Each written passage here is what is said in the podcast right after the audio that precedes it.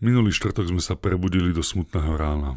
V správach sme sa dozvedeli, že aj v 21. storočí je možné brachiálne narušiť územnú celistvosť a suverenitu susedného bratského štátu. Rusko hrubou silou napadlo Ukrajinu a u nášho východného suseda prebiehajú ťažké boje, prinášajúce aj civilné straty. Mnohí z nás tomu nerozumejú, ako a prečo došlo vôbec k tomuto konfliktu. Do štúdia na Hornopotečnej 23 v Trnave som preto pozval odborníka Tomáša Jahelku z katedry politológie, aby sme spoločne analyzovali príčiny a okolnosti ruskej invázie na Ukrajinu a dôvody, pre ktoré ruský prezident Vladimír Putin vyhlásil vojnu. Len pripomínam, že Trnavská univerzita dôrazne odsúdila agresívny zásah cudzieho štátu do ukrajinskej suverenity a ubezpečila vojnou prenasledovaných ukrajinských študentov, že im akokoľvek pomôže. Zo stanoviska citujem – Milé študentky, milí študenti, kolegyňa, kolegovia, ubezpečujeme vás, že urobíme všetko preto, aby ste na pôde našej Alma Mater našli bezpečné prostredie, priateľskú a slobodnú atmosféru, ktorú my všetci pokladáme za nevyhnutnú podmienku pokojného života, štúdia i vedecko-výskumnej práce tomto slobodnom a priateľskom duchu prebieha aj náš dnešný podcast s politologom Tomášom Jahelkom z Trnavskej univerzity. Nebudem vám však prijať príjemné počúvanie, ale vyjadrujem presvedčenie, aby nás podobné, otvorené a kritické debaty aj na takéto nepríjemné témy privádzali k ešte väčšiemu presadzovaniu mieru a pokoja doma i vo svete.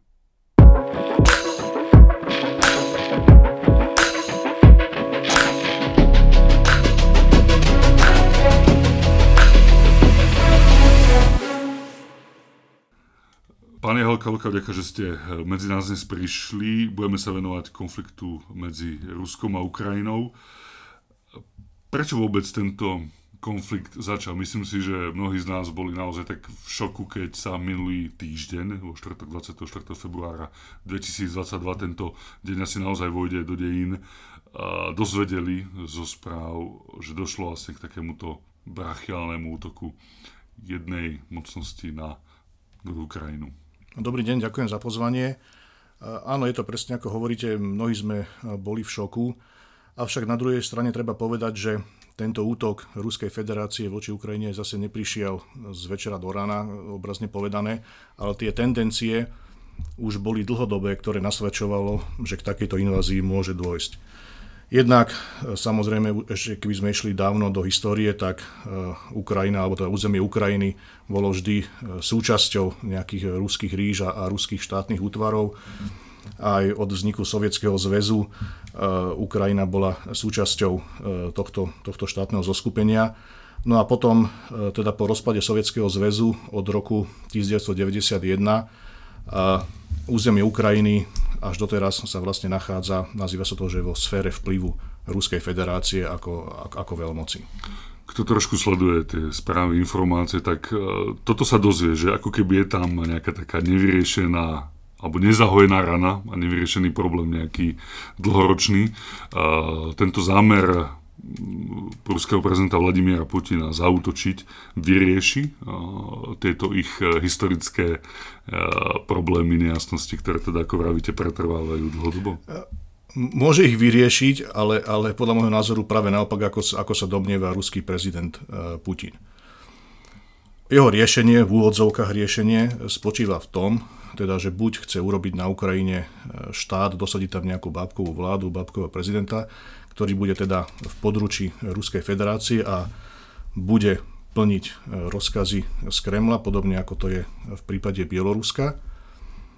A niektoré oblasti Ukrajiny chce Putin pripojiť k Ruskej federácii, ako to už robil v prípade polostrova Krym, alebo tých východných oblastí e, Luhansk a, Donetsk.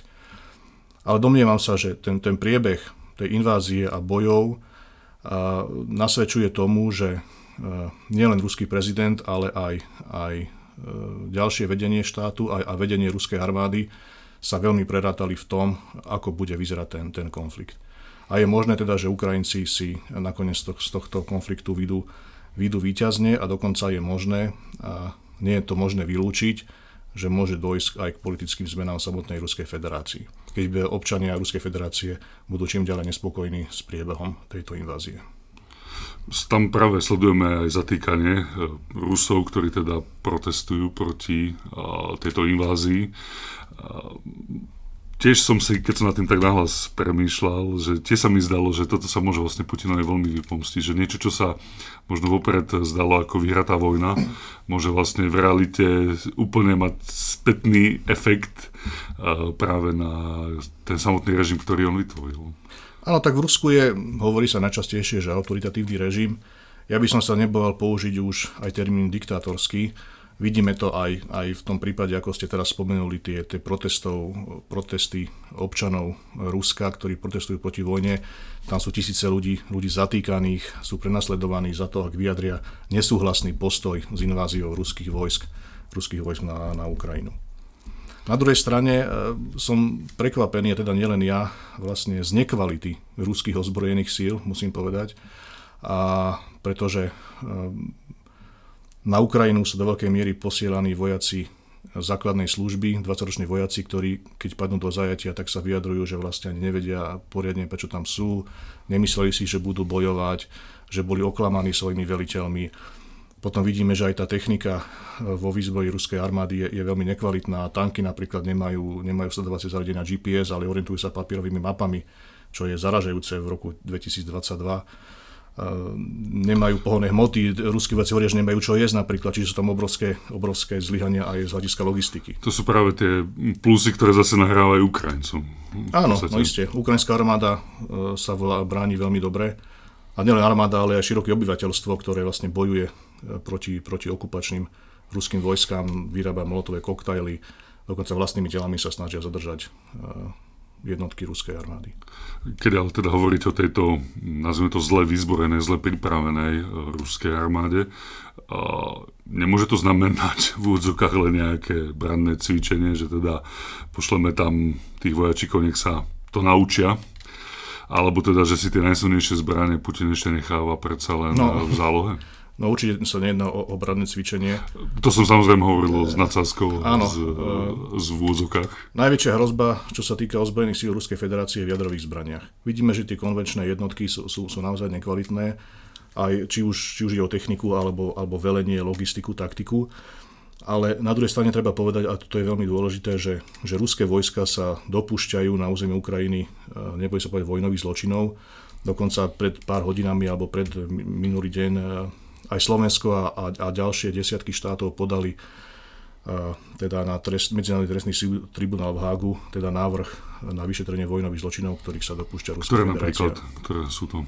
Je, sú to ostreľovanie civilných cieľov, obytných budov, administratívnych budov, škôl, škôlok, nemocníc, používanie síce nie zakázaných zbraní, ale, ale veľmi ničivých zbraní, tzv. termobarických bomb, je veľká, veľmi veľká pravdepodobnosť, že Ruská federácia používa tieto zbranie. Ide o ničivé zbranie, ktoré likvidujú vlastne všetko, všetko živé v okolí a používať toto na, na civilné ciele je, je naozaj rovná sa vojnovému zločinu. Na to aj tak mm, paradoxne prekvapuje, lebo uh, nie som samozrejme ani odborník na históriu, ani na politológiu ako vy, ale uh, myslel som si, že vo vojne je vlastne všetko dovolené No, že no ako keby vojna nepozná zábrany, viete. No nie všetko dovolené, sú, mm. sú, sú tak, tzv. ženevské mm. Okay. E, nemalo by sa zabíjať civilné obyvateľstvo, sú, sú niektoré zbranie zakázané. A, a samozrejme to, že vojnový zločin, to je jasná kategória, čo hovorí, čo to je vraždenie civilného obyvateľstva, teror na civilné obyvateľstvo, ničenie civilných cieľov, keď to škôl, tak, nemocníc a tak ďalej. Keď to povieme tak zjednodušene, tak vlastne po Ženevskej konvencii by si aj tie armády to mali vysporiadať medzi sebou, ale neťaha to tohoto civilné obyvateľstvo. Isté, tak skrátke, keby áno, sme to úplne zjednodušili. Áno, samozrejme. A tu sa to už deje, áno, že tu už uh, došlo aj na to civilné obyvateľstvo. Áno, prípade, áno, áno, jednoznačne.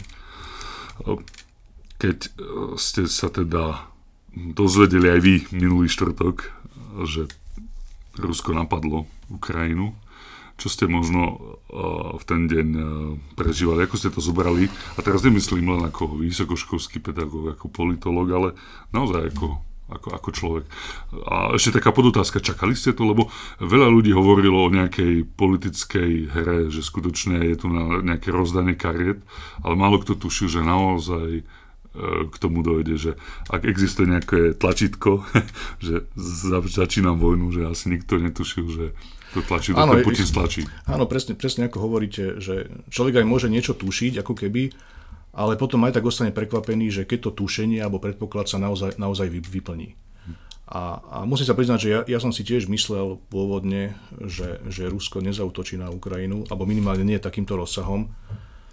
A to som sa milil, ale už tie, tie dni asi takých, možno týždeň pred tou samotnou inváziou, všetky tie tendencie nasvedčovali tomu, že k tej invázii dojde a už som menil aj v tomto aj ja názor najmä budovanie, budovanie polných nemocníc, e, napríklad dovoz, dovoz krvi e, k ruským hraniciam, čo, čo ruská armáda dovážala.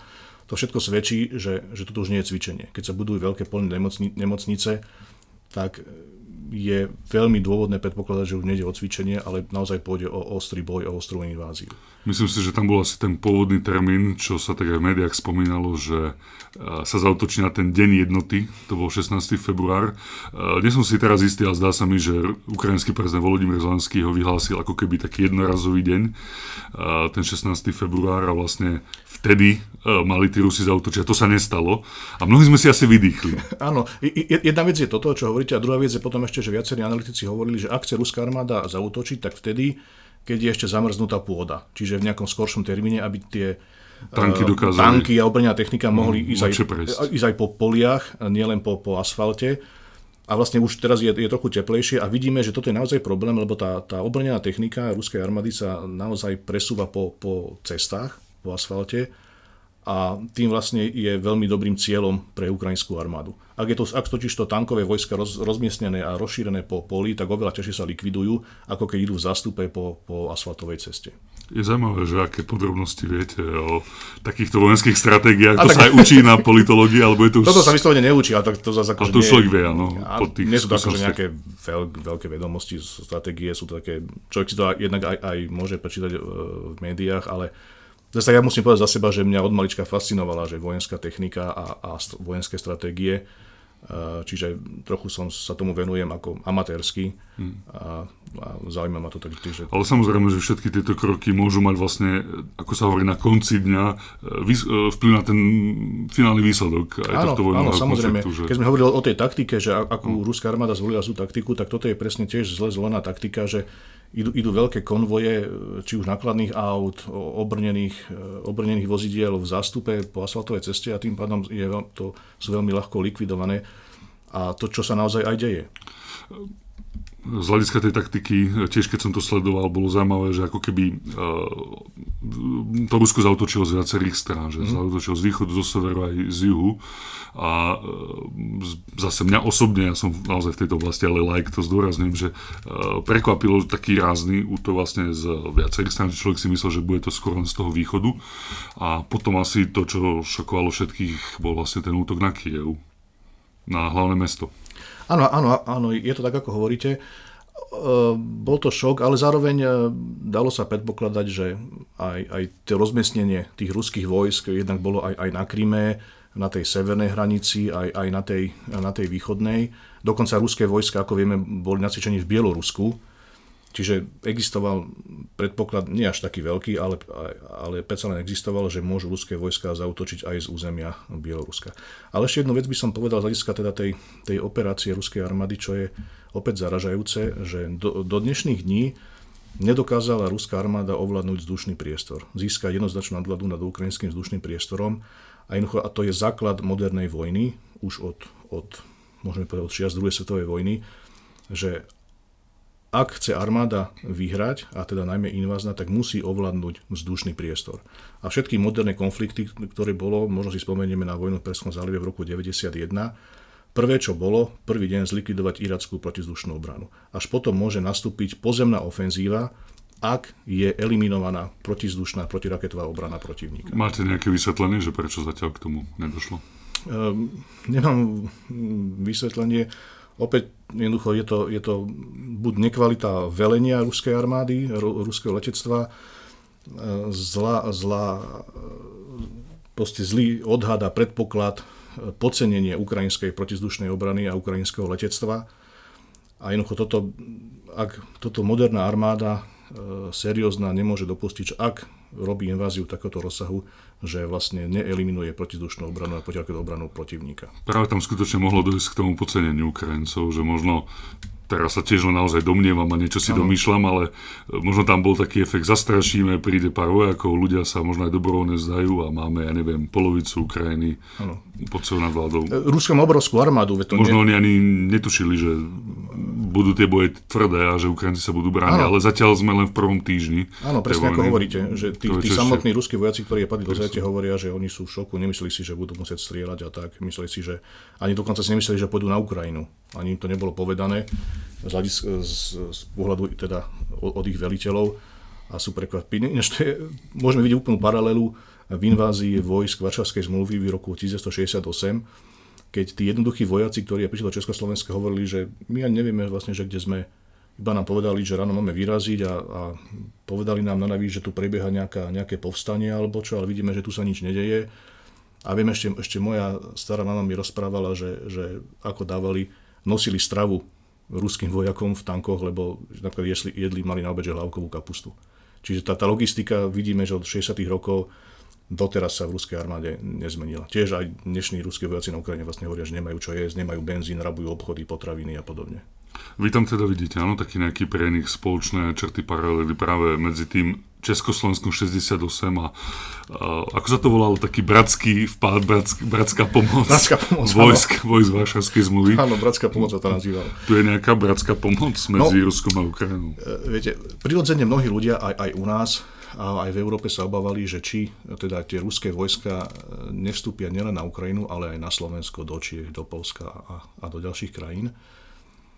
Tu sa musím priznať, že som si to nemyslel a z toho dôvodu, že na inváziu do Československa bolo vyčlenených pol milióna vojakov, pol milióna 68. vojakov, 68, pol milióna vojakov a Československo malo zhruba 15 miliónov obyvateľov. A bol veľký predpoklad, že Československá armáda nebude klásť odpor.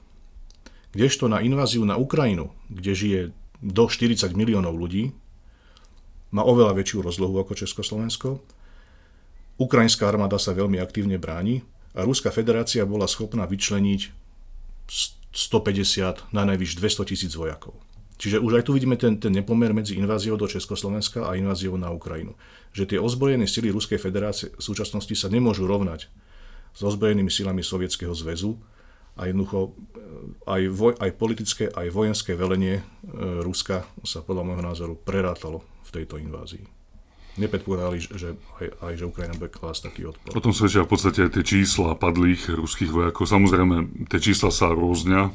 Možno dodajme z pochopiteľných dôvodov, že e, každá strana vidí tie čísla inak, alebo ich minimálne odkomunikuje inak, ale teda e, Rusi, myslím, že včera to bolo v médiách, priznali 500 e, padlých vojakov, pritom to číslo môže byť vraj až 5 až 7 tisíc čo e, tiež som sa stretol s takými názormi, že práve čím, väč, čím viacej tam bude práve mladých Rusov zomierať, tak práve možno tie ruské matky budú hýbateľky toho, že takúto vojnu si neželajú a nechcú. Áno, pre, presne ako hovoríte. On, ono tie počty, uh, ukrajinská armáda uvádza tiež svoje počty, ona uvádza, že eliminovala v súčasnosti asi, asi 7 tisíc ruských vojakov Otázka je, čo je eliminácia. Rusi povedali, že majú 500 padlých a zhruba nejakých 1500 Áno, môžu byť aj zranení. zranení. Áno, áno, Čiže rozumiem. v tých elimináciách to sa môže myslieť, že padli, zranení, nezvestní. a potom je mhm. rozdiel, že či padli, a či, to, či to jedna množina, že dáme tam všetkých, vlastne, že eliminovaní vojaci, alebo, alebo rozdelíme padli, zranení,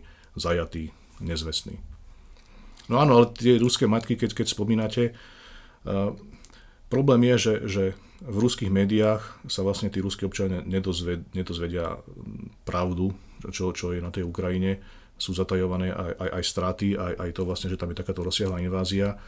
A, ale sú veci, ktoré sa nedajú utajiť. Už tie, tie tela tých, tých mŕtvych ruských vojakov sú poslané do Ruska, už prebiehajú pohreby, čiže aj ľudia sa, ľudia sa pomaly dozvedajú. A v dnešnej dobe elektronických komunikácií, internetu, a tak ďalej, nie je možné jednoducho utajiť, utajiť takéto niečo. A myslím si, že, že tá ruská verejnosť už, už teraz od prvého dňa sa ona, ona, ona značne búri a napriek tomu, teda, že, že sú tí ľudia zatýkaní, prejavujú podľa môjho názoru veľkú, veľkú odvahu a statočnosť tí, tí ruskí obyvateľia, že sa voči tomu búria. Spomínam si ešte na strednej škole, ako nás učili, že teda sme Slovania, máme nejaké spoločné jazykové korene a teda, že aj ten Rus a Ukrajinec by mali byť takými našimi pomyselnými eh, bratmi, aj keď samozrejme tie podľa mňa kultúrne rozdiely sú, sú veľké a minimálne aj to Slovensko je taká deliaca rovina medzi západnou a východnou civilizáciou, v tom najlepšom to teraz, teraz myslím. Ale práve tento konflikt je o to smutnejší, že ak by sme prijali túto retoriku, tak e, vlastne Slovania e, bojujú navzájom voči mm. sebe. Pritom by sa očakávalo, že teda, keď už tak radšej spolu držme, ako práve máme takto spolu bojovať. Toto je dobrá poznámka som rád, že, ste ju povedali. A vlastne tá, tento mm, obraz e, slovanskej vzájomnosti je prítomný aj, aj v slovenskej kultúre od prelomu 18., 19. alebo, alebo začiatku 19. storočia vlastne prišlo na, najprv Janom Kolárom, ktorý reagoval na nemeckého filozofa Herdera, ktorý povedal, že budúcnosť e, vo svete a v Európe a, a vlastne, že civilizačnú štafetu prevezmú, prevezmú slovanské národy. Lebo tí západní sú už unavené, vytvorili civilizáciu, ale, ale slovanské národy sú mladé, dravé a majú, majú chuť teda napredovať. A toto vlastne obrovským spôsobom nabudilo tých, tých buditeľov v tých slovanských e, národoch, aj, aj v slovenskom národe. Ale už, už aj títo prví e, národní buditeľi ako Jan Kolár, Šafárik a potom ďalší hovorili, že tá slovanská vzájomnosť nemá byť vlastne politická e, spolupráca a ani nemá ísť o vytvorenie jednej ríše z všeslovanskej a, jedného jazyka, jednej kultúry, lebo to už nie je možné, lebo Tie slovanské národy už sú diferencované, majú svoje jazyky, svoju kultúru a žijú v nejakých svojich štátnych útvaroch. Ale čo je teda, čo predpokladali, romanticky môžeme povedať a aj trochu naivne, že tá spolupráca tých slovanských národov bude akýmsi obrazom e, vlastne všeludskej humanity a zvyšný svet si potom bude môcť zobrať príklad z toho, ako slovanské národy dokážu, dokážu spolu nažívať. No žiaľ, ale bola to trochu, trochu naivná, naivná predstava, lebo e, tie, tie vzťahy medzi tými slovanskými národmi neboli nikdy nejak, nejaké ideálne. Vieme, že, že Poliaci a Rusi majú dlhodobé, dlhodobé spory, teraz Ukrajinci, Rusi. A vlastne môžem povedať, že najlepšia spolupráca medzi slovanskými národmi boli, boli medzi nami a, a, a Čechmi. V podstate od, od, už od čias Ludovita Štúra, od, od polovice 19. storočia, a, a je známe štúrovo dielo Slovanstvo a svet budúcnosti, vlastne kde Ludovič Štúr sa ku konca svojho života priklonil k tomu, že, že Slováci aj slovenské národy sa musia spojiť s Ruskom a brať si príklad z ruského politického systému, z ruskej kultúry a z ruského náboženstva dokonca. Tak tento, tento narratív je v tom slovenskom politickom myslení prítomný až, až do dnešných čias. Čiže nie je to nič nové, je to, je to môžem povedať, že skoro 200 rokov je, je už to v slovenskej kultúre prítomné. A e, zároveň, e, keď hovoríme o Rusku, tak vtedy sa nerozlišovalo, že, že Rusko, Ukrajina a tak ďalej, bralo sa to ako, ako jedna oblasť. Ako Rus. Áno, ako Rus, proste aj Kiev bol, bol Rus. No a čiže e, vždy boli veľké tendencie vlastne upínať sa k Rusku ako akému si záchrancovi slovanských ostatných národov, ale zase vieme na to strane, že tá politika Ruska voči tým slovanským národom európskym nebola nikdy taká, že, že mali by sme dôvod predpokladať, že, že Rusko je nejaký náš ochranca. Ja si myslím, že to necítiť ani v dnešnej dobe. Ano. Neviem, ani aké sú napríklad diplomatické vzťahy medzi Ruskom a Slovenskom, ale mm, máme, máme... keď to tak zjednodušíme, my nepoznáme ani tú kultúru, nepoznáme aké filmy, hudba, e, nejaké umelecké diela, literatúra, čo sa v Rusku proste tvorí. Hej. Ano. Je to pre nás ano. ako žiaľ, možno aj vzdialená krajina. Žiaľ, pretože je dobre sa poznať, ale Rusko-Slovensko, akú energiu tam cítiť. Ale to, ako ste spomínali pred chvíľou, že, že aj tí, čo sa obracajú k Rusku, aké musí svojmu vzoru, tak nikto tam vlastne nejde žiť. Lebo, lebo je, je fakt, že, že v Rusku je nízka životná úroveň, veľmi nízka. A žiaľ, tí Rusi, celé dejiny boli, boli proste chudobní, boli, boli to chudáci, sú, sú chudáci aj dnes, to obyčajné ruské obyvateľstvo a, a to, mi je, je veľmi ľúto. A, a môžeme povedať, že, že Ruská federácia je de facto rozvojový kraj, rozvojová, rozvoja krajina so, so slabou ekonomikou, slabou technologickou rozvinutosťou. A vlastne jediné, jediné, čo vlastne Rusko vie ponúknuť sú nerastné súroviny, ktoré sú dovážené do Európy aj, aj na Slovensko. A potom ešte sila Ruska, no, sila. Je, je v ozbrojených silách, ale, ale vidíme, že nie v tých, tých konvenčných, ale, ale jedine, čo sa treba bovať, sú, sú jadrové zbranie. K tým sa ešte dostaneme, ale ešte jedna taká otázka práve k tomuto uh, slovanstvu. Myslím, že to bol jeden z pravoslavných patriarchov, ktorý upozornil, že ako keby sa opakuje hriech Kaina.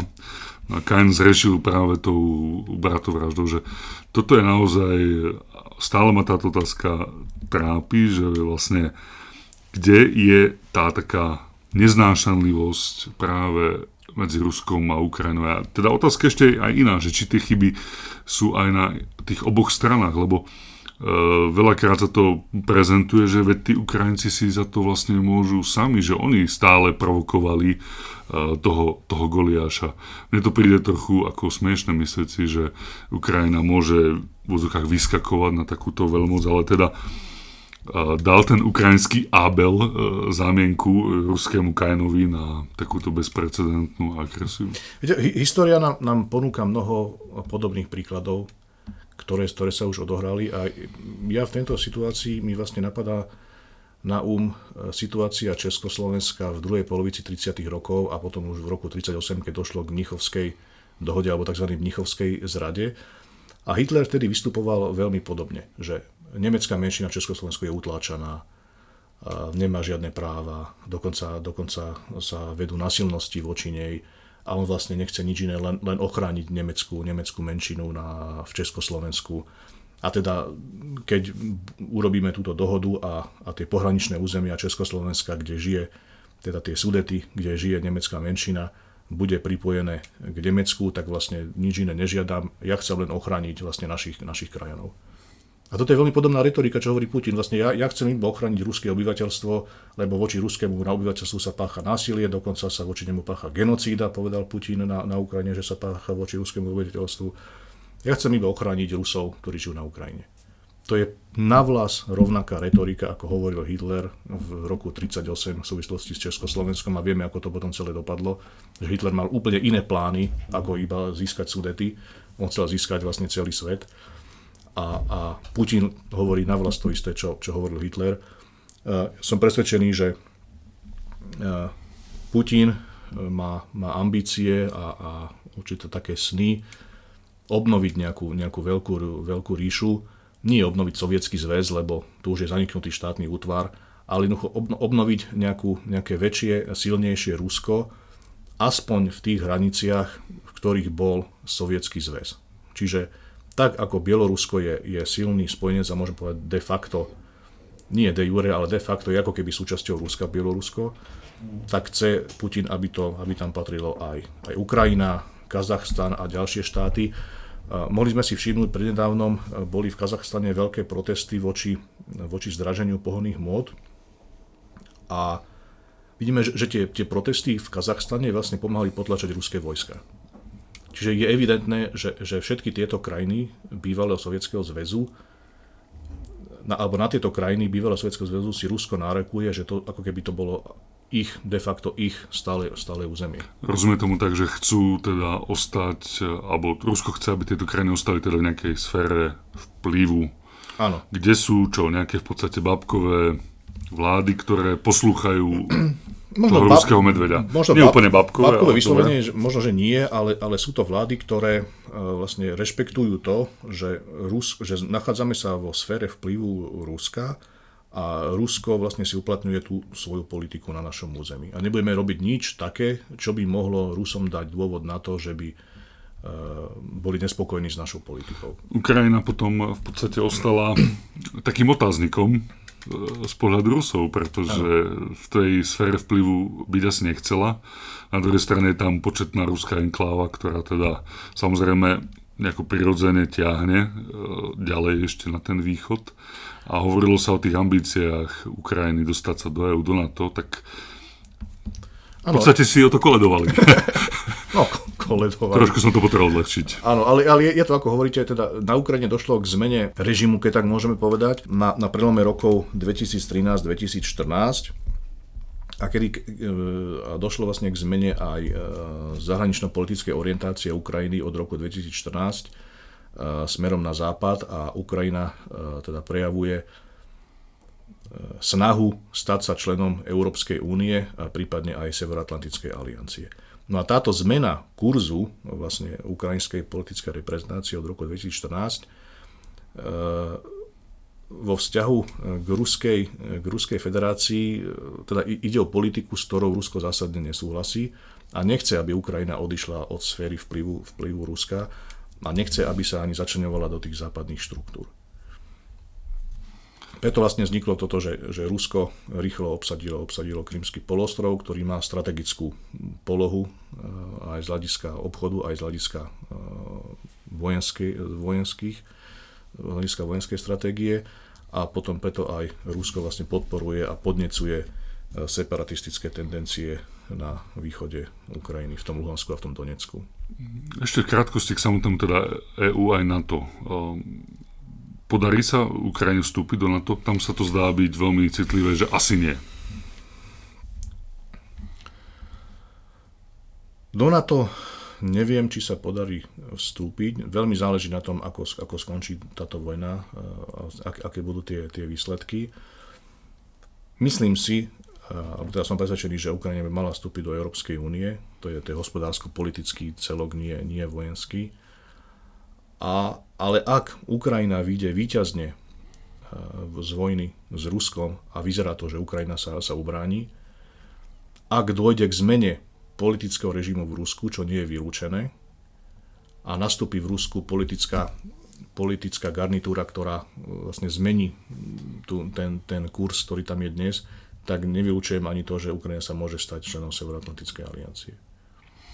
E, spomínali ste tie separatistické tendencie na e, východe Ukrajiny. E, tam vlastne Putin uznal, teraz má opravte tuším dve tieto republiky, ano.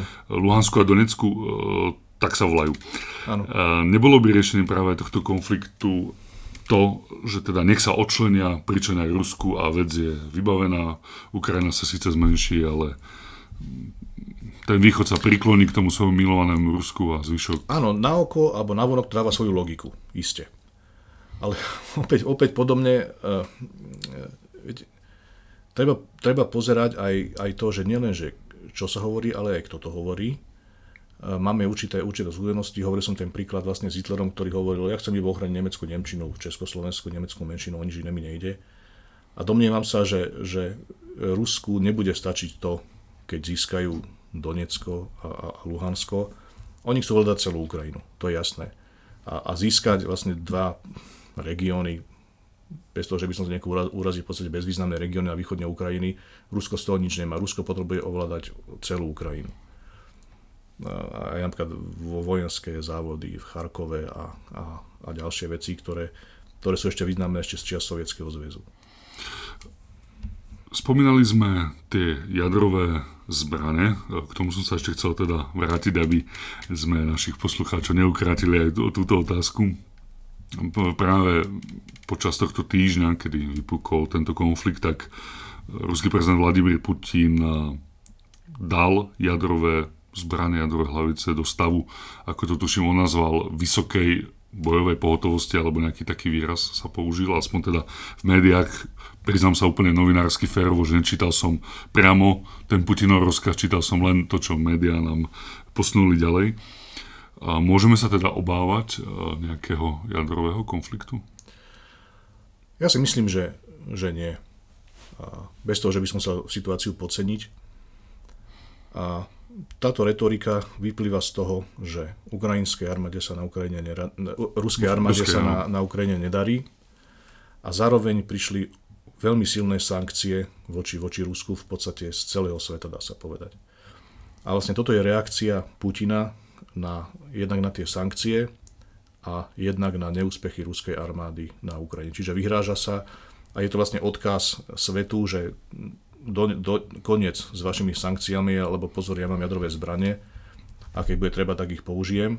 A je to odkaz aj Ukrajincom, no tak radšej sa nebrante, lebo vám tam môžem hodiť jednu atomovku a týmto môžeme vybaviť. Ale je to, je to také napínanie svalov, a v skutočnosti by som povedal, že, že nehrozí nejaké veľké nebezpečenstvo. Dokonca reakcia Američanov je taká, že sa na tým nejak nevzrušili. Oni, oni svoje strategické jadrové zbranie neuviedli do nejakého vyššej, vyššej e, pohotovosti a vlastne tomu neprikladajú nejaký význam. Druhá vec je, ešte, ešte dokončíme, ak dovolíte, že Putin, aj keď, keď, je, keď je označený za diktátora a je, je diktátor, zase on jediný nemôže rozhodnúť o použití jadrových zbraní. On nemá jeden gombiček na, na stole a keď to zmačne, tak vystrelia sa rakety samozrejme. Kto o tom rozhoduje? Je tam celé aj, aj velenie armády, ja tak okay. nepoznám presné postupy v súčasnej ruskej armáde, ale tam musia byť aj ďalší ľudia, aj, aj za čia Sovietskeho zväzu to bolo tak, že nie jeden človek rozhodol o použití jadrových, jadrových zbraní. A som presvedčený, že aj, aj, aj v politickom e, vedení Ruskej federácie, aj vo, vo velení ruskej armády sú stále príčetní ľudia, ktorí by jednoducho toto Putinovi nedovolili a povedali mi no tak akože dosť, lebo je jasné, že, že keby Ruská federácia zautočila jadrovými zbraniami na, na západný svet, na Ameriku a možno aj na Ukrajinu, tak by to viedlo k odvete a to znamená zánik života na, na planete Zem. Stretol som sa práve v súvislosti s týmito jadrovými zbraniami, s takými dvoma zaujímavými názormi. Prvý vlastne bol ten, že skutočne išlo len o napínanie svalov, pretože Putin teda aj mal pri tom oznámený vlastne aj ako keby nesprávne použiť ten stav bojovej pohotovosti, že nepoužil tie exaktné vojenské výrazy a tie stupne no, to tej, bolo politické vyjadrenie. tej pohotovosti. A, druhý názor bol vlastne ten, že musí byť v koncoch, keď ani nie je teda týždeň od eh, vojny, ktorú možno si myslel, že, že hneď rýchlo vyhrá, už musí vlastne hrotiť eh, práve touto nukleárnou témou. Možno, že, že najväčší problém a nešťastie je to, že to, čo Putin hovorí, všetky tie, tie nezmyslia, tú propagandu, že tomu asi aj sám verí. To by bol ten horší prípad. A, lebo vidíme, že Putin e, zhruba od roku 2014 alebo od roku 2010 žije v akejsi takej izolácii, môžeme povedať, a dostáva sa v istom zmysle na úroveň Stalina. V akom zmysle? Totiž to Stalin bol obklopený ľuďmi, ktorým e, jednak tomu veroval, ale, ale vlastne bol podozrivý k úplne každému a potom, keď existuje taký diktátor, ktorého sa každý bojí, lebo nikto nevie, že či náhodou na druhý deň nebudem ja ten, ktorý bude odpravený a nielen ja, ale aj moja rodina, čo je ešte, ešte horšie, človek sa viacej možno bojí o svoju rodinu a blízkych a o svoje deti ako o samého seba, tak si potom rozmyslí, že ako sa k tomu diktátorovi budem správať. A mohli sme si aj všimnúť, a ináč to nebola náhoda, že, že to vyšlo do sveta, ako, ako Putin rozprával, rozprával so svojimi, nazviem to, že podriadenými. Videli sme nedávno, ešte krátko pred inváziou, že ako ponižoval šéfa tajnej služby ruskej. Hovorím, no tak, tak vyjadri sa poriadne, no tak povedz, čo chceš. Áno, ako vlastne robil z neho s prepačením hlupáka, ktorý vlastne nevie sa poriadne vykoktať s prepačením a Putin mu teda vyslovene ho ponižoval pred, všetky, pred ostatnými aj, aj novinármi, aj, aj členmi vlády. A čiže v takomto prípade je potom tendencia e, ľudí, vlastne z toho vysokého vedenia krajiny hovoriť tomu diktátorovi veci, ako keby, ktoré on chcel počuť. Čiže on, vôbec nevylučujem, že vedenie a velenie armády aj vedenie tajných služieb Putinovi povedali, no viete čo, tá Ukrajina to bude, to bude ľahké, pošleme tam pár vojakov, Ukrajinci nebudú bojovať, oni sa vzdajú, dokonca ich budú vítať a tak ďalej. Keby možno mu povedali pravdu, že, že ukrajinská armáda bude bojovať, je tam 40 miliónov ľudí, ktorí sa jednoducho nevzdajú, naša armáda nie je na to pripravená, máme vojakov základnej služby, ktorí nemajú tie bojové skúsenosti a všetky tieto veci. Možno by Putin, ak je pri zmysloch povedal, no tak áno, je, je, to, je to nezmysel. Myslíte si, že Putin e, koná a rozhoduje sám za seba? Ako či je, či je príčetný alebo svojprávny? A, či má, alebo či má taký duševný stav? Toto, že toto by som uh, asi si ani netrúfal hodnotiť zrejme ani, ani v iné, ale skôr v tom duchu, že či, uh, sú to, či to naozaj idú tieto v výborné nápady zautočiť na susednú krajinu z jeho hlavy, alebo je nástrojom možno iných ľudí v pozadí, možno oligarchov, možno plný moc nejakej dumy, ktorá ho k tomu zaviaže. Myslím si, že oligarchov určite nie, lebo vidíme, že oni na to veľmi doplácajú, tí oligarchovia a, a búria sa voči tomu, lebo prichádzajú o veľké majetky. Dnes ráno som čítal správy, že zobrali nejakú, nejakú jachtu nejakému oligarchovi v Nemecku, v Hamburgu. Ale myslím, že im aj zmrazujú účty a, a zmrazujú účty, ako to majetky a tak ďalej. Áno, čiže tí oligarchovia určite nie sú z tohto nadšení. Čiže nemysl- je vylúčené, dovolím si povedať, že by za tým boli oligarchovia. Nemyslím si ani, že sú za, za tým ďalší ľudia, ako, ako je minister zahraničných vecí Lavrov alebo, alebo e, minister, minister obrany Šojgu. Mohli sme vidieť, že aj, aj s týmito ľuďmi jedna takým spôsobom, že, že vidíme dlhý stôl na ktorého konci sedí Putin a, a minister obrany a načelník generálštábu ruskej armády Gerasimov sedia asi 10 metrov. Vidíte, ako dôsledne dodržujú tie protiepidemické opatrenia. Akože, jednak áno, Putin povie, že sú to protiepidemické, ale, ale jedno, je to jasné, ten, ten, dištant, ten odstup je tam skutočne odstup, Ten odstup proste dáva najavo, že viete čo, ja, ja tu šefujem, vy, sa tu, vy si teraz tu sadnite a počúvate, čo vám poviem a budete robiť to, čo vám budem hovoriť. No vlastne, oni, oni len vlastne prikývajú. No vlastne, keď vás tak pozorne počúvam, tak sami vieme, že taká falošná pravda a také prikyvovanie um, veľakrát sa môže naozaj potom v konečnom dôsledku obrátiť a v tomto prípade obrátiť uh, proti ano. Putinovi ako strojcovi uh, týchto opatrní, že ano. on vlastne za chvíľku môže vlastne čeliť v podstate vnútornému uh, konfliktu vo svojej krajine. Môže že byť postavil v podstate tí najbližší ľudia proti nemu. Nedá sa vylúčiť, podstate, že velenie, velenie ruských ozbrojených síl vznikne tam nejaký, nejaký vojenský púč alebo niečo a, a bude snaha o, o, o zmenu vlády. Alebo, alebo budú tie demonstrácie e, stále silnejšie, silnejšie. Napriek tomu, že tisíce ľudí policia ruská zatýka, tak nedá sa zatknúť milióny ľudí zase a je možné, že, že dojde k zmene režimu. Či už z dola, ale, alebo z hora. Keď Putin ohlásil tento konflikt, tak e, spomenul také dva výrazy, demilitarizácia a denacifikácia Ukrajiny. E, čo e, týmto myslel? Tak demilitarizácia, ten výraz je jasný, znamená proste zbavenie, odzbrojenie, odzbrojenie zbavenie zbraní protivníka alebo niekoho iného. Čiže, čiže tým chce povedať, že, že Rusko sa vlastne obáva toho, že Ukrajina nejakým spôsobom môže vojensky ohroziť Rusko. Môže? No, nemôže. Neviem, či ako. Jednak Ukrajina nemá jadrové zbranie. Putin síce hovoril, že, že Ukrajina môže vyvinúť jadrové zbranie, lebo má ešte technológiu a, a vedomosti z čas Sovietskeho zväzu. No dobre, ale Ukrajina sa zdala, myslím, v 96. jadrových zbraní práve na základe toho, že Rusko bude garantovať bezpečnosť a, a, Ukrajiny. Čo tak vidíme, čo, trošku čo, čo vidíme na to doplatili, vidíme pravý opak. A Ukrajina ani, ani nemá snahu, nikdy netvrdila, že, že chceme získať jadrové zbranie. Ukrajina nikdy v živote nepovedala žiadny politický predstaviteľ, že, že našou snahou je zautočiť na Rusko, ohrozovať Rusko. Čiže sú, sú to jednoducho toto vymysly.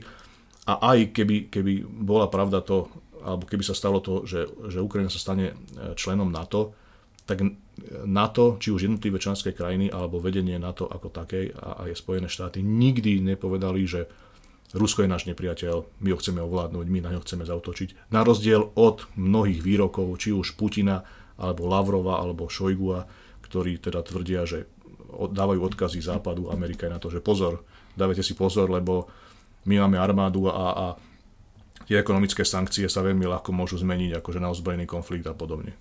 Čo znamená, alebo znamená ten druhý termín, tá ano, denacifikácia? Denacifikácia. Je to také zvláštne, zvlášť, keď uh, ste aj v tomto podcaste trochu prirovnali uh, Putina k Hitlerovi.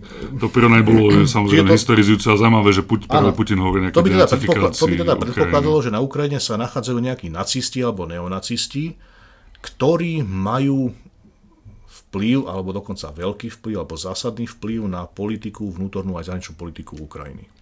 No, lenže to tak nie sa tam takí? No, nie. Mhm. E, isté aj nakoniec sú nacionalisti, alebo tzv. banderovci, alebo nejaké podobné skupiny. Ale nacionalisti sú v podstate v každej krajine.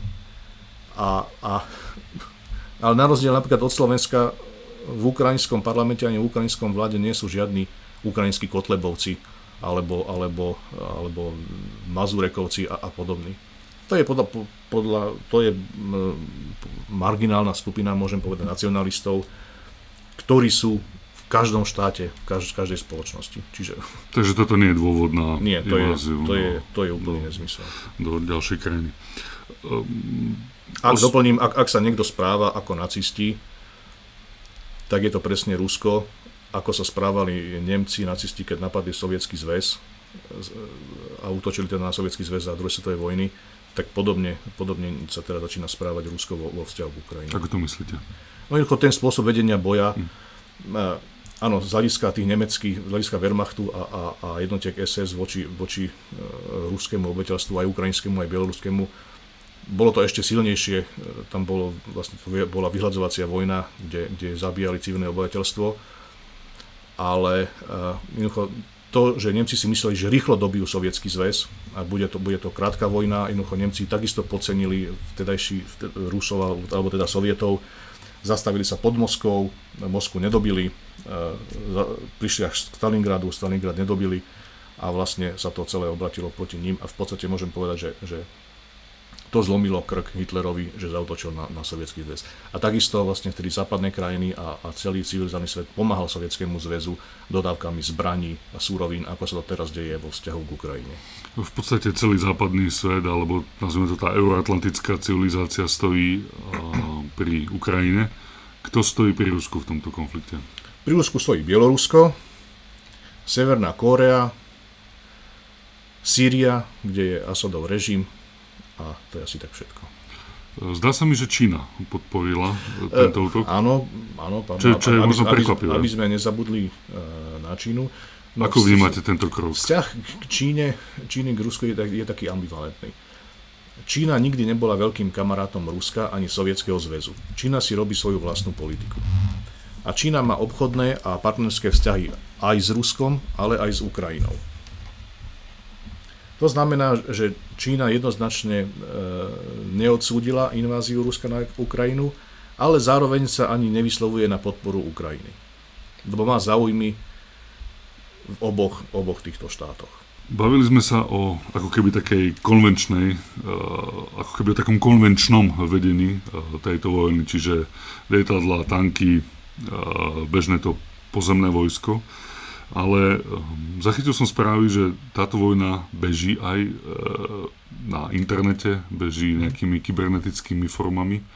Môžeme teda hovoriť o hybridnej e, vojne? Určite áno. A táto hybridná vojna nebeží iba teraz, ale beží už, už roky dozadu. Možno aj 10 ročia. A je trochu také zaujímavé, že, že Ruská federácia vynakladá obrovské finančné prostriedky vlastne na, na túto informačnú alebo dezinformačnú kampaň a stratégiu v západných krajinách je x rôznych webov, aj, aj jednotlivcov dokonca, ktoré sú priamo teda financované Ruskom, aby, aby šírili uh, názory a politickú propagandu ruského politického vedenia a tieto peniaze by sa dali oveľa efektívnejšie využiť napríklad na zvýšenie úrovni, zvýšenie životnej úrovne ruského obyvateľstva. Čiže vojna sa e, deje aj súbojom e, názorov a informácií, či skôr dezinformácií. Áno, tak to je vždy, aj za druhej svetovej vojny, aj, aj, aj inokedy sa deje politická propaganda. Aj Nemci, keď, keď prehrávali druhú svetovú vojnu, tak stále hovorili vlastne, že nič sa nedeje a, a po, úspešne postupujeme na, na ruskom území. A aj za studenej vojny jednoducho existovala politická propaganda, aj z hľadiska západu, to treba samozrejme povedať, kde sa vlastne e, Sovietský zväz a východná Európa vykresovali v tých, tých najhorších farbách. Ja si pamätám, e, keď som bol v Spojených štátoch, myslím, 96 tak som musel vysvetľovať tým mladým Američanom, že máme splachovací záchod na Slovensku. No, že, či on, tiež tá predstava bola taká, že my tu žijeme v nejakých zemliankách a podobne.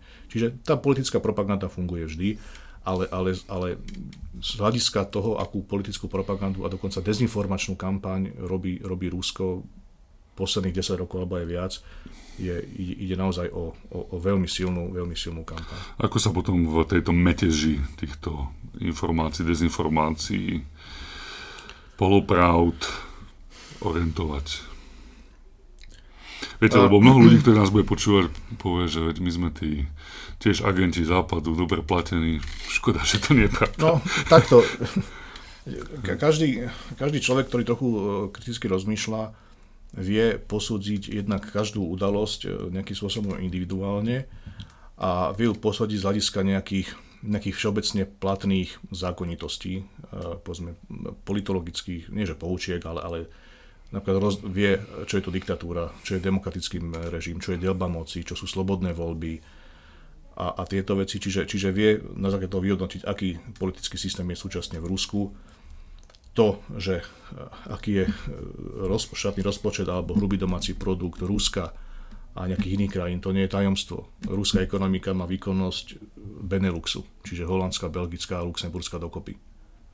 Čiže, čiže no, to bol je... by to slušný výsledok, len ano. keby tam nebol ten nepomer obyvateľov. No, Ruská federácia má 160 miliónov obyvateľov, to je Nemecko a Francúzsko dokopy. No, čiže čiže tá, tá, tá sila Ruska je, je do veľkej miery jednoducho preceňovaná to je ekonomika Beneluxu a obyvateľstvo Nemecka a Francúzska. Čiže Európa, keby chcela, je niekoľkonásobne silnejšia ekonomicky, aj vojensky by mohla byť oveľa silnejšia ako Rusko. E, spýtam sa znova ešte na tú, na tú metež e, tých, tých informácií, lebo, lebo ako keby človek sa rozhoduje, že komu uverí. Že my nemusíme riešiť HDP Ruska alebo študovať politologicky. Podľa mňa je úplne jasné, že tu išlo o agresívny útok bezprecedentný z istého pohľadu jednej krajiny voči druhej. A som sa o tom rozprával s mnohými, mnohými ľuďmi, vždy tam ostala tá koncovka, že prečo? Že dnes v 21. storočí hrubou silou napadneme a za čo? Hej, že, no. Ale nájdete mnoho ľudí, ktorí presne vedia, čo sa stalo a povedia, že veď Ukrajina si za to môže, čo tam tí Američania vyskakujú, čo to na to sa starie. Viete, o, oveľa, pre, ľudskú psychiku pre mnohých ľudí je oveľa jednoduchšie to, že mať vo všetkom jasne, jasno a mám na všetko jednoznačný názor a viem, ako to je. V takom svete sa jednoducho žije lepšie, ako vo svete, nad ktorým musím premýšľať a je to naozaj tak a, a zbierať si informácie a, a priznať, že neviem, čo si mám o tom myslieť a, alebo dokonca priznať si, no milil som sa, keď som si myslel toto, teraz som zmenil názor. Je to oveľa ťažšie ako mať vo všetkom jasno.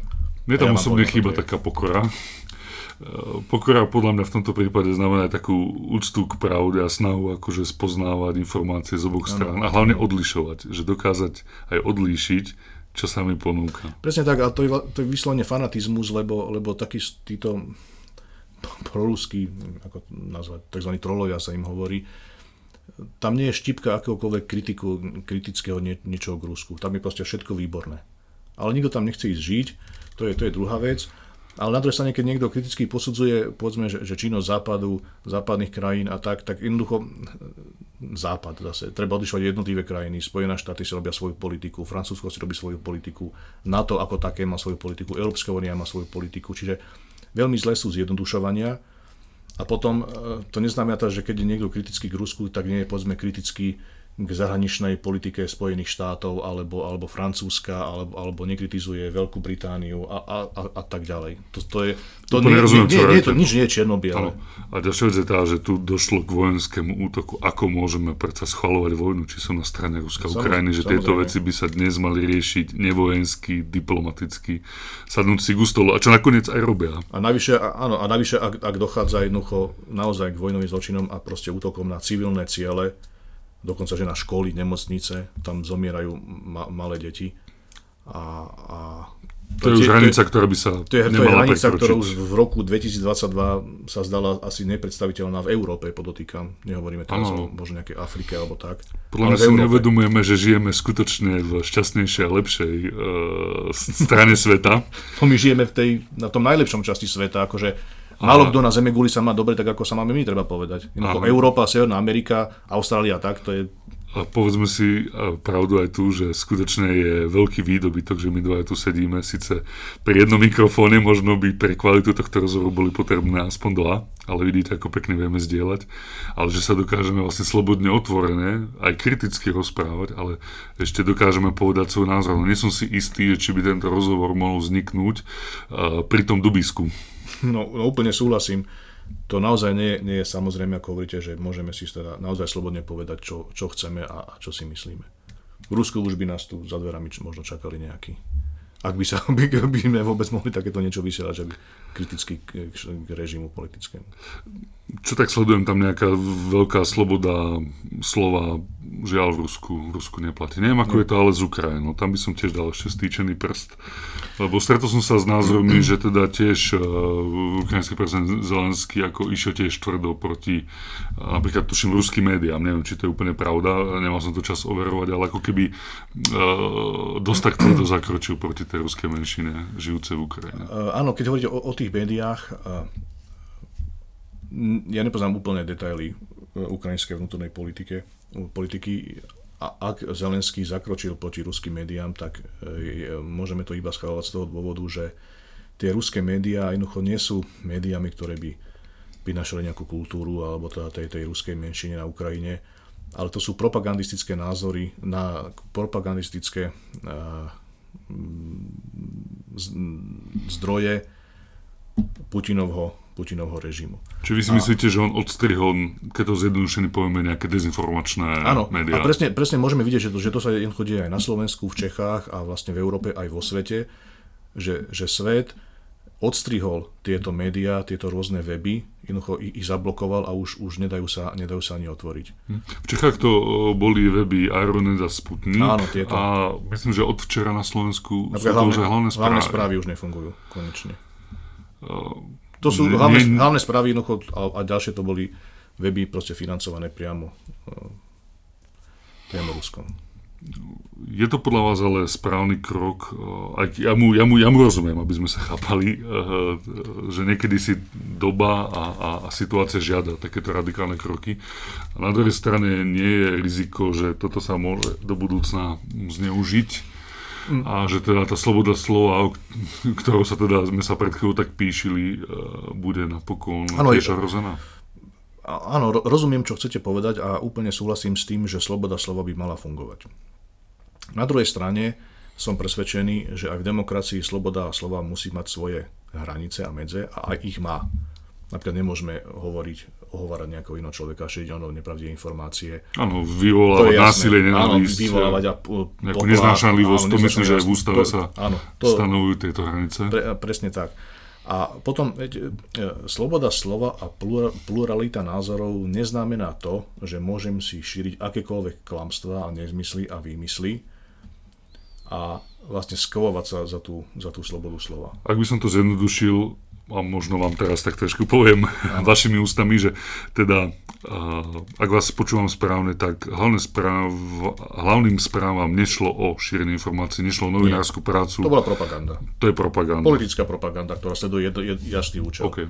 Čiže nevypli sme, čiže nevypli sme relevantné médium, Nie, ale vypli sme Vypli... Propagandistický nástroj. Áno, propagandistický okay. nástroj súčasného politického vedenia Ruskej federácie. Okay. ale keď, keď, napríklad keď máte informáciu v odzovkách, že na hlavnej stanici v Bratislave je teraz tisíc uprchlíkov z Afriky alebo, alebo na hlavním nádraží v Prahe momentálne je 10 tisíc e, uprchlíkov z Afriky a tam dajú nejakú fotografiu, kde je naozaj 10 tisíc černochov alebo čo povedia, že to sa deje v Prahe. No tak to je úplne príčetný človek vie, že to je nezmysel. A oni to dajú akože, ako, ako fakt, ako informáciu, ako spravodajstvo. Takže to nie je pluralita názorov. To je šírenie poplašných správ, lží, dezinformácií a vlastne nabadanie e, e možno k nejakému nejakej, nejakej nenávisti voči, voči niekomu inému. Je to otázka, ktorá by si si žiadala takú trošku vyššiu elaboráciu, ale predsa nemôžeme si e, za to aj e, my sami, alebo keď to poviem tak inak, že nemôžu za to aj tie e, liberálne médiá, že možno tiež niekedy možno jednostranne informujú, alebo predsa len ako keby viacej zdôrazňujú ten západ, že tu chcela vzniknúť nejaká alternatíva, aj keď možno takáto fatálna propagandistická. Putin sa pozera s veľkým dešpektom na, na západ a na demokraciu, lebo pokladajú za, za slabú. A mnohí títo, títo extrémisti a neofašisti a podobní, a to už aj samotný Hitler mal obrovský dešpekt k, k demokracii, lebo ich pokladal za, za slabé systémy, ktoré sa nedokážu ubrániť. Ale je to inak podľa mňa pravda, oni sú slabé. Do istej miery... Ale to je vlastne ich výhoda. Chápete? Áno. Že, že to, že ja môžem demokraticky sa vyjadrovať, e, je vlastne slabé. Ja by som mal v nejakom režime len počúvať. Ale práve je to krásne a silné, že veď predsa my chceme žiť v slobodnej spoločnosti a nie, že nadiktuje sa jeden správny názor a to mám proste... Jednoducho nie je možné vytvoriť nejakú ideálnu spoločnosť, ale zatiaľ ten, ten systém demokratický, ktorý sa vytvoril teda v tej západnej civilizácii, sa doteraz javí, že je doteraz najlepší. Nikto netvrdí, nikto príčetne netvrdí, že to, že to ideálne, že to, že to je skvelé a nemôže existovať niečo lepšie. To je zase druhý, druhý taký, by som povedal, taký extrém, že, že pozor na to, aby sme zase neúspali sa v tom, že teraz máme demokraciu a už nemusíme nič robiť, že to je to, to najlepšie. Vždycky je treba zlepšovať tú spoločnosť. Neviem, či to naozaj povedal Churchill, ale vyjadril sa, alebo možno on to bol, možno nie, že teda demokracia je najlepší politický systém okrem všetkých ostatných, ktoré sú ešte horšie, alebo nejako tak znie áno, ten bol mod. Jednoducho, demokracia je áno, nedokonalý systém, ale možno jeden z mála, alebo jediný, ktorý si tú svoju nedokonalosť uvedomuje. Áno. A je jeho prednosťou práve to, že sme nútení diskutovať, rešpektovať sa, hľadať hranice slobody, na druhej strane tú slobodu podľa mňa propagovať, na čo sa trochu zabúda áno. v dnešnej e, dvojročnej pandemickej dobe. Ale, ale vlastne tá otvorenosť je naša silná a slabá stránka, ale chvála Bohu, že je. Lebo ja by som zatiaľ nemenil ani s Ruskom, nakoniec poviem ani žiaľ s tou Ukrajinou, ale práve preto, čo tam ako momentálne majú. No diktatúry sú oveľa jednoduchšie. Tam sa vám povie, čo máte hovoriť, čo nemôžete. Tam sú tie pravidla viac menej jasné. Ale demokracia je oveľa ťažšie, lebo sloboda slova, sloboda prejavu je, je, je ľudské právo, aj občianské právo. A teraz tá demokracia musí vymyslieť a musí rozmýšľať nad tým, no, že dobre, ale koľko dovolíme v tej slobody slova, má to mať nejaké mantinely, alebo nemá to mať žiadne mantinely a musíme sa v tej spoločnosti teda dohodnúť na, ak, ak majú byť mantinely, tak potom aké. Jedni budú hovoriť to, druhí budú hovoriť to, čiže nachádzanie toho konsenzu. To sú zložité procesy a, a niekto si môže myslieť, že, že to je vlastne slabosť. Že to, že sa chceme dohodnúť na nejakom kompromise, je vlastne vaša slabosť, lebo jeden z vás má povedať druhému, že nech je ticho a a tak to bude. A tak to bude.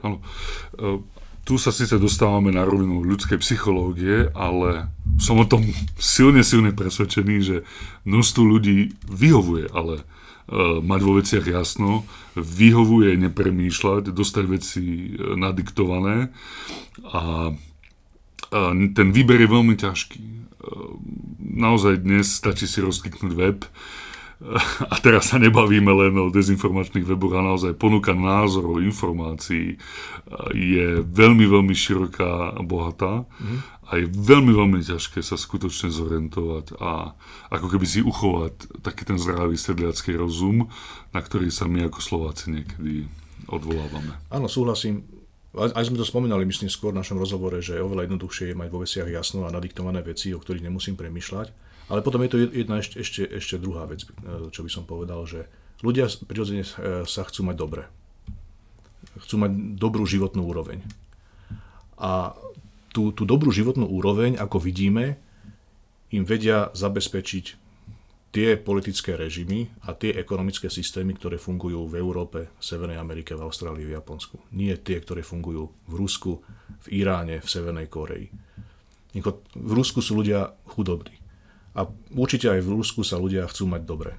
A preto aj, aj, aj ukrajinskí ľudia sú chcú mať dobre, preto, preto vlastne chcú ísť do Európskej únie a chcú ísť na západ, lebo chcú, si, chcú žiť ako žijeme si my tu. Chcú mať väčšiu životnú úroveň. A tú vyššiu životnú úroveň im neba, nezabezpečí Rusko, ale zabezpečí im Európa. Myslíte si, že naozaj životná úroveň, tá, tá lepšia, kvalitnejšia, takým hnacím motorom eh, aj tých politických zmien, že viete to aj vy ako politolog? Ja si myslím, že áno, že určite. Že je to niekedy možno viac ako všetky ideály ano. a slobody a ľudské práva. To, to, nejaké, to nie je žiadne tajomstvo, že, že na západe, v západnej Európe alebo aj, aj u nás je oveľa vyššia úroveň, životná úroveň ako v Ukrajine, v Rusku a ďalších azijských, nehovoriac o afrických krajinách. Aký očakávate ďalší vývoj tohto mm, rusko-ukrajinského konfliktu? Len pripomínam, že sa zhovárame vlastne týždeň od toho, čo začal. Mm, ťažko povedať, či to bude trvať niekoľko hodín, dní, týždňov, rokov, 10 ročí. Stojíme na začiatku niečoho v podstate v našom blízkom okolí nevydaného. Áno. To ukrajinské obyvateľstvo prejavuje obrovské nie že nadšenie, ale obrovskú, obrovskú silu a odvahu jednoducho brániť sa, ruským okupantom. Ako keby sa zjednotil ten, ten ukrajinský národ. E, sú hrdí zároveň na svoju krajinu, sú, sú hrdí na to, že sú Ukrajinci a sú hrdí na svoju armádu. A nie je, dovolím si, nemali by sme vylúčiť, že, že, že naozaj e, v konečnom dôsledku aj keď tá vojna je teraz hrozná a zomierajú aj civilní, civilní civilisti, tak v konečnom dôsledku im tá vojna môže priniesť niečo oveľa lepšie, ako to bolo predtým. Môže im priniesť členstvo Európskej únii a, a vlastne tá, tá hrdosť, že oni sa dokázali, dokázali ubrániť vlastne, vlastne Rusku, môže tých Ukrajincov veľmi priniesť veľkú seba dôveru a vlastne hrdosť na, na, na svoj národ, na svoj štát. A, a potom, keď tá, tá vojna skončí, tak môže dojsť k zlepšeniu života aj, aj, aj na Ukrajine. Lebo doteraz tí Ukrajinci vlastne snažili sa aj z tej Ukrajiny odísť na západ za lepším životom, za vyšším platom a tak. Majú sa šancu Ukrajinci ubrániť? Ja si myslím, že áno. Tie prebieh, prebieh bojov doteraz tomu nasvedčuje. Ako tie, tie ruské, ruské jednotky aj sa do veľkej miery vzdávajú, nedokážu doteraz vlastne doteraz vlastne ruské vojska nezaznamenali nejaký výraznejší vojenský úspech. A to, že, že ne, ani vzdušný priestor neovládli, a, a čím to ďalej pôjde, tým bude väčšia demoralizácia na strane ruských vojsk, tým bude väčšia snaha zo strany Ruska ukončiť tú vojnu, lebo vôbec sa nevyvíja takým smerom, ako by oni predpokladali. A, a dokonca môže dôjsť, a nie je to úplne vylúčené, môže dôjsť k zmene politického režimu a k zmene vlády v samotnom Rusku. Aký odhadujete? Čiže môže im to zlomiť, zlomiť krk rus, ruskej politickej. Je to ešte predčasné sa, sa, sa pýtať, ale uh, aký možno odhadujete teda ten uh, výsledok uh, tohto konfliktu? Ak bude mať nejakého svojho víťaza? Výsledok, no ťažko. Keď som mal tu nejakú veštickú gulu, tak teraz... teraz sa do nej pozrieme, výsledok. No, a, a, ako asi... odhodlanie Ukrajincov je určite morálne silnejšie ako tých mladých ruských vojakov, ktorí tam prichádzajú a vlastne nevedia prečo. Ak by sa aj, aj ruským vojskám podarilo, že vojensky poraziť Ukrajinu a vlastne zničiť ukrajinskú armádu, tak tam bude prebiehať partizánsky boj a bojovať proti 30 alebo 40 miliónom obyvateľov na, aj na veľkom území, je to, je, je, to, je to nemožné. Sovieti sa popálili v Afganistane, Američania vo Vietname. Američania vo Vietname a vlastne Američania plus, plus ďalších 30 ďalších spojencov. Vlastne videli sme, že Afganistan sa nepodarilo vlastne vojensky nejak, nejak ovládnuť. Takéto partizánskú vojnu nie je možné vyhrať. A ani, ani si nemyslím, že, že dlhodobo by, by Rusko bolo schopné viesť takúto vojnu, lebo to vyžaduje veľké ekonomické zdroje, čiže náklady na armádu, ale vôbec e, náklady na vojakov, a, a oveľa skôr dojde jednoducho k protestom v Rusku a, a do, verím, že k zvrhnutiu vlády, ako by Rusko bolo schopné nejakú dlhšiu dobu financovať a viesť partizánsku vojnu na území Ukrajiny. Teda viesť boj proti partizánskej vojne. Ako zatiaľ hodnotíte aj prístup Slovákov k tomuto, k tomuto, k tomuto konfliktu? Môžeme vidieť, že, že ľudia na Slovensku, ale aj v iných krajinách, v Polsku, v Čechách, sa snažia pomáhať, ako vedia, vlastne tým, tým utečencom e, ktorí utekajú pred vojnovým konfliktom. Nie je žiadnym tajomstvom, ako to vyzerá na našej východnej hranici, kde pomáha množstvo dobrovoľníkov, organizujú sa, sa rôzne zbierky, veľké množstvo organizácií rôznych na Slovensku. Aj štát samotný pomáha, pomáha týmto utečencom a e, myslím, že došlo k akému, tak, akému si takému Nechcem povedať, že také solidarite. Áno, také solidarite jednoducho e, s, Ukrajinc, e, s Ukrajincami. Na Teramskej univerzite sme mm, vydali také stanovisko, že teda odsudzujeme tento konflikt, vyjadrujeme solidaritu s Ukrajincami, dokonca sa plánuje aj taká materiálna pomoc e, ukrajinským študentom, môžu dokonca využiť online psychologické poradenstvo a samotní študenti organizovaní v študentskej rade vlastne upozornili, že tu nie sú len ukrajinskí študenti, ktorých tu máme, nejakých 69 na našej univerzite, ale aj bieloruskí, aj ruskí študenti, dokonca z Česka, Maďarska, Turecka. Teda tiež vyzvali, že aby sa nebude nejaká taká hne, nebude tak nejaký hnev, ktorý cítime, neprejavoval voči, voči príslušníkom týchto iných národov. A to sú dva veľmi dôležité momenty, ako ste povedali. Jednak teda, že tí študenti ukrajinskí, ale aj učiteľi, alebo aj učiteľov máme ukrajinské národnosti na našej univerzite, aby mali pocit teda, že, že univerzita eh, na nich nie, že nezanevrela, ale že naozaj ponúka im pomoc a ak budú čokoľvek potrebovať, tak môžu sa obrátiť na, na univerzitu, ktorá im pomôže, ako bude vedieť. A druhý ten dôležitý moment, čo ste povedali, že nie je teraz možné ani správne, dokonca aj odsudenia hodné, ak by sme sa teraz začali správať k Rusom ako k ľuďom nejakým spôsobom zlé a, a urážať ich alebo pokrikovať alebo dokonca ich obviňovať za to, že oni sú tí, ktorí, ktorí môžu za tú inváziu. Treba rozlišovať medzi politickým vedením e, Ruskej federácie súčasnej a, a, a Rusmi ako, ako ľuďmi. Rusov je 140 miliónov, to teraz neznamená, že je to 140 miliónov Putinov alebo, alebo vojnových štváčov alebo vojnových zločincov. Trošku žartom opäť dodám, chvála Bohu, že nie. Na konci každej vojny by mal prísť mier. Je to tak? Bude to aj v tomto prípade?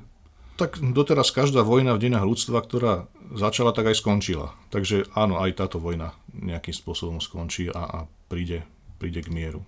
Myslíte, že to prinesie e, pokoj tam, kde, kde sa to odohráva medzi Ruskom a Ukrajinou?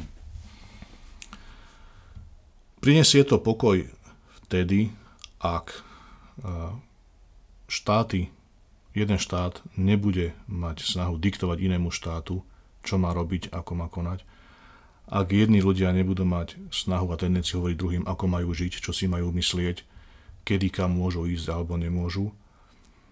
A toto nastane podľa môjho názoru až vtedy, keď dôjde k zmene politického režimu v Ruskej federácii hovorí Tomáš Jahelka z katedry politológie Filozofickej fakulty Trnavskej univerzity v Trnave. Ďakujem, že ste tu dnes boli s nami. Ďakujem veľmi pekne za pozvanie.